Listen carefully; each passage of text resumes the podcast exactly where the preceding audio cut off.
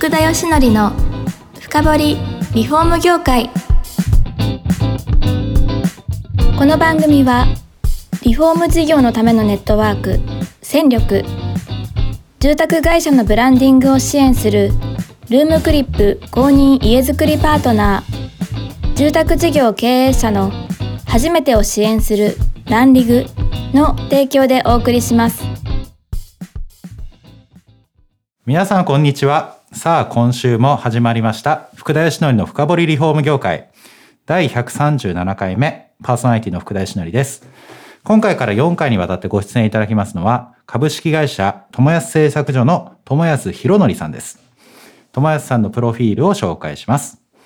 1978年12月10日生まれ高校1年からアメリカへ留学。ユニバーシティ・オブ・シアトルにて経営学修士 MBA を取得。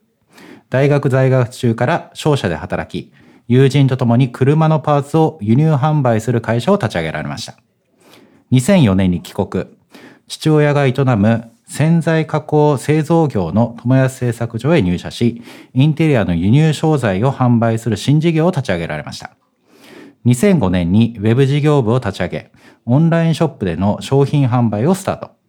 2016年2月に代表取締役社長に就任。東京浅草橋と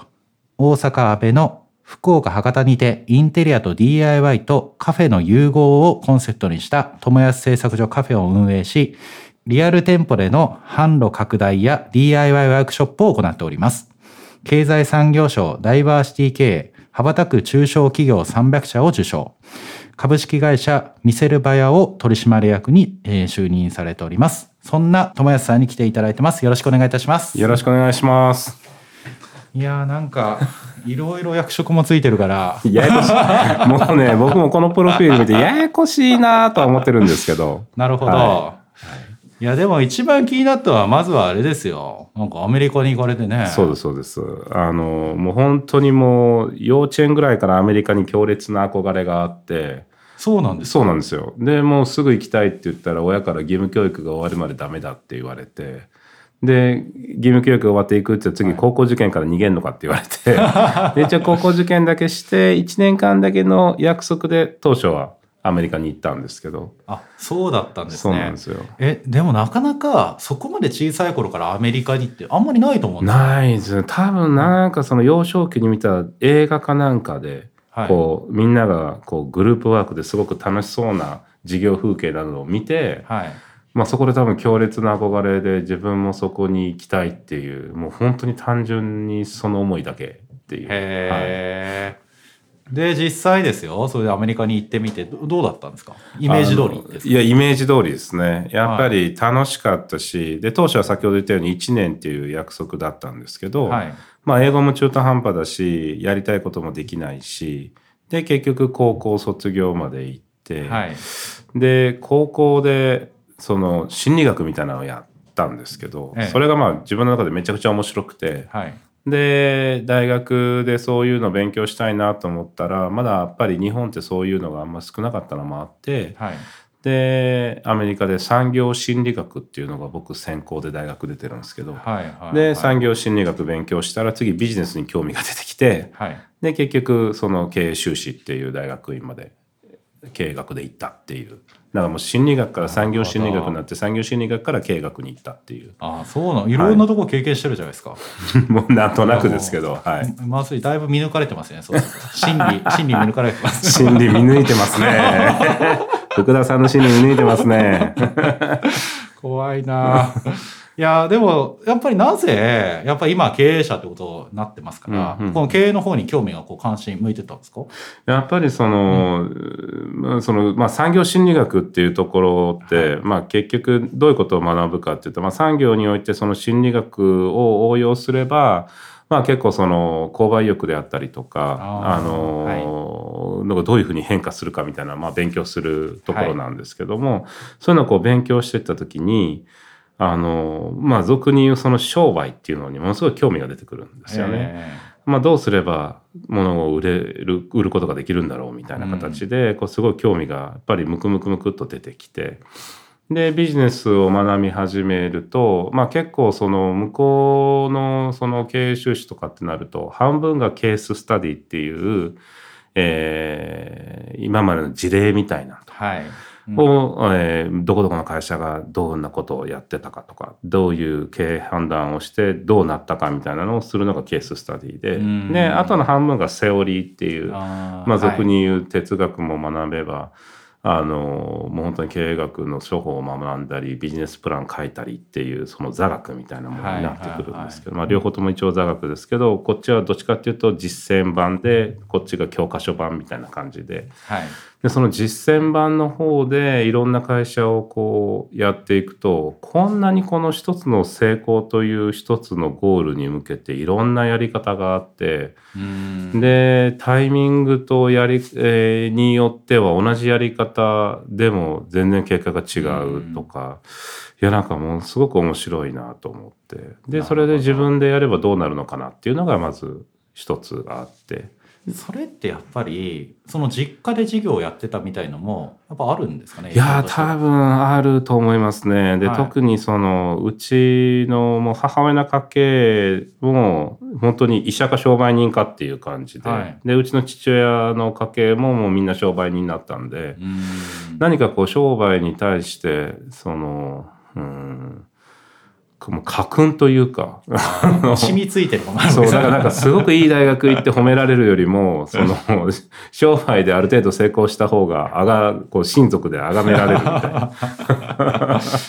そういう嫌いがあったので、はい、その日常で過ごしてきたからっていうのはあるかもしれないですね。あるかもしれないですね。はい、で実際に商売始められたわけじゃないですか、はい、その学生時代に車のパーツを輸入販売。そうですね車好きだったんですか？車大好きです今でも大好きです、だから僕、まあ、乗り物が好きなんですよね。えーなんでもう今でも車3台、バイク4台、自転車3台持ってるぐらい。僕1週間しかないのに。乗り物多い。乗り物がとにかく多いっていうぐらい乗り物が好きで。はい、で、まあその車のパーツ屋さんは、あの結構日本にはあっても海外にない日本車用のパーツみたいなのがやっぱり結構あって、えーもうそれはもう本当に普通のエアフレッシュナーとかああいうシガレットライターに刺すやつとかも、はい、海外のってすごくシンプルなんですけど日本のって結構ドレスアップみたいなしてたり LED がついてたりとか、はいはいはい、まあ、そういう特殊なものがやっぱり結構あったので。えあとはまあその当時 GTR の、えー、とエンジンとか RB エンジンとかは、えー、と海外では GTR は販売されてなかったのでまあ、そのエンジンだけをこう輸入したり、でそれをこう販売したりっていうオンラインで、はい、実際うまくいってうまくいってましたね。で、今でも多分あると思いますね、会社は。あ、そうなんですか、はい、もう僕全然抜けてますけども、その時に。いやでもですよ、はい、そうやってうまくいって、アメリカにこう憧れていたのに、うん、2004年に帰国しますよ。そうそうそうそうそう。これなぜ帰国したんですか？これはね、うちの父親が一過性健忘症っていうんですけど、はいすごいお恥ずかしい話、こう、自然薯を掘ってまして、父親が。いや、いいじゃないですか。恥ずかしくないじゃないですか。でも、その集中しすぎて、はい、で、あれってすごい、長ければ長いほど褒められるらしいんですけど、途中で終わらずに。ね、そうそうそう。はいはい、で、集中して穴を、穴の中に頭突っ込んで掘ってたら、中、酸素が脳に行かなくなっちゃって、なるほど。で、もうそこでそのまあ本当健忘症っていうとかアルツハイマーみたいな形で、はいはいはいはい、症状が一番ひどかったのは1週間2週間ぐらいでで、1か月経ってもやっぱりまあちょっとおかしいねっていうぐらいまあ結構ちょっと長引いてた時って、はい、でその時にうちの母親からまあ泣きながら電話がかかってきて、うんお父さんがおばあちゃんになったって言って、まあ、おばあちゃんがアルツハイマーでうちボケちゃってたんで、ん。ああ、なんか親父もボケたんかなって一瞬その時は思ったんですけど、はい、まあ今ではもう全然ピンピン、今でももう77ですけど、すごいピンピンしてるぐらい元気なんですけど、やっぱ当時はそれでこうなんかこう、走馬灯のようにこう、自分が子供の頃に後継ぎ後継ぎって言われて、こう育ったのを思い出して、でまあ、離れてたのもあってやっぱ父親のことがやっぱ結構好きだったんですよね。はいはい、でまあちょっと父親と一緒に商売したいなと思って、うん、で帰るって言って。なるほど、はい、決意をされて。そうですね。でもう売り払って帰ったら帰ってくんなってその時にまた言われて で、急に就職活動をしたんですけど、はい、で就職を内定もらった会社がまた次は東京勤務だったんで、はい、あれこれアメリカから帰って、まあ、実家大阪なんですけど何のためにまた東京行くんだろうと思って。そうなりますよね、はい、なんで、まあ、父親にもう一度お願いして何とかして入りたいって言ったらまあ今まあ当時うちの父親は洗剤加工品って針金をこう曲げる仕事、えー、まあ、はい、メインの商品がカーテンフックとかキーホルダーのあの二重になってる二重管とか、うん、ああいう商品がメインだったんで、まあ、これでまあ飯は食えないと。はい。で昔は30人ぐらいいたスタッフも僕が入る時も5人になっちゃってたぐらいやっぱすごいこう下目になってたので、はい、でまあ半年間15万の給料やるからまあ半年以内にその自分の15万が稼げたらもう会社にいていいよと。でもし無理ならもうやめてくれって言われて。へなかなかのお題を。なかなかのお題でしたね。しかも軍資金でくれたの30万円だったんで、どうしようと思って。何にも作れない。最初ものづくりしようかなと思ったんですけど、はい、もちろん、うん、なかなか無理で、ちょっとアイデア商品作って問屋さんに持って行ってもこんな売れないっても言われちゃって。ああもうものづくりじゃダメだな。じゃあやっぱりちょどうしようってな。迷った時にそのうちの父親のそのカーテン服とか商品を見に百貨店に行ったら、はい、カーテンレールが売ってたんですよ、えー、そのフックは売ってなくて、はい、まあ、資材だったんで。でそのカーテンレールがめちゃくちゃ高かったんですよね。で、まあ、父親になんで高いのって聞いたらブランドだから高いんだよって言われて、はい、でもブランドって言ってもすごいみんなが知るそういうスーパーブランドじゃなくて建材メーカーのブランドだったんでだったら僕一人が勝手にブランド名乗ってこのカーテンレール輸入してきてでブローカーみたいに売ったら商売になるんじゃないかなって思って。でもうそこから中国とか台湾に行ってで見たらやっぱメッキの技術とかペンキの技術とかがやっぱり台湾の方が高かったので、はい、台湾に2週間ぐらい行ってで友達に泊めてもらって一緒に工場回ってもらって一社だけ唯一その少ない量で安い値段で売ってくれるところを見つけて。だ30万しかないですもんね。そうなんですよ。だからその時点でもう10、はい、インターネットつないだりもしたんで、えー、本当に10万残ってなかったです、はい、激安の、ね、HIS の2万7千円かなんかのツアーに申し込んで、はい、お腹が痛いって言ってツアー行かないっていう。なかなかやってるじゃないですか。やっちゃいけないことをやってですね。えー、それでよく見つけましたね。本当に。台湾で。ちょうどその商工、うん、向こうの商工会議所のリストみたいなのもらって、はい、もうひたすら回っていった感じですね。なるほど。じゃあそこでカーテンレールが誕生したと。そうですね。はい。えーだから、うんはい、なんかこうでさらにそれを見ていくと日本でなんでこんな高いのかで、まあ、ブランドから高いのとあと職人さんがつけるっていうそれでまたさらに高くなってまあそうなりますね一箇所のこう窓のカーテンレールに大体4万5万ぐらいかかる、はいはいはい、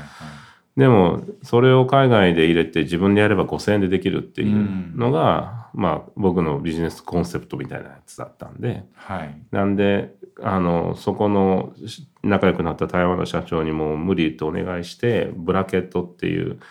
カーテンレールをつける金具をちょっと日本仕様みたいなのに変えてもらってドライバー1本でネジ2本でつけれるようになるほど。変えてもらってで、それを持って帰ってきていろんなところに飛び込み営業で売り始めたっていうのが最初ですね。そうですね。さすがに価格差10分の1だと、はいやそらそれがそっちがいいって人いるでしょうね。もう多かったし、うん、なんかいい意味で結構僕特徴的な名前と特徴的な顔してたので、うん、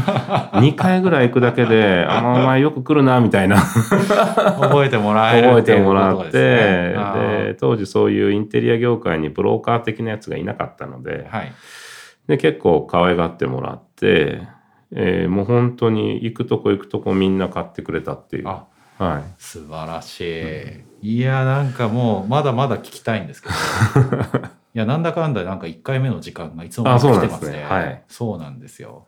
なのでこの気になる話は第2回に伺っていくということで、はい、えっ、ー、と今日は友安製作所の友安さんに来ていただきました、えー、本当にどうもありがとうございます。ありがとうございます。この番組は住宅業界に特化したコンサルティング会社ランリグが長年業界の今を追いかけてきた福田義則をパーソナリティに迎え確かな実績を持つスペシャリストを毎回ゲストにお招きしてお送りする番組です。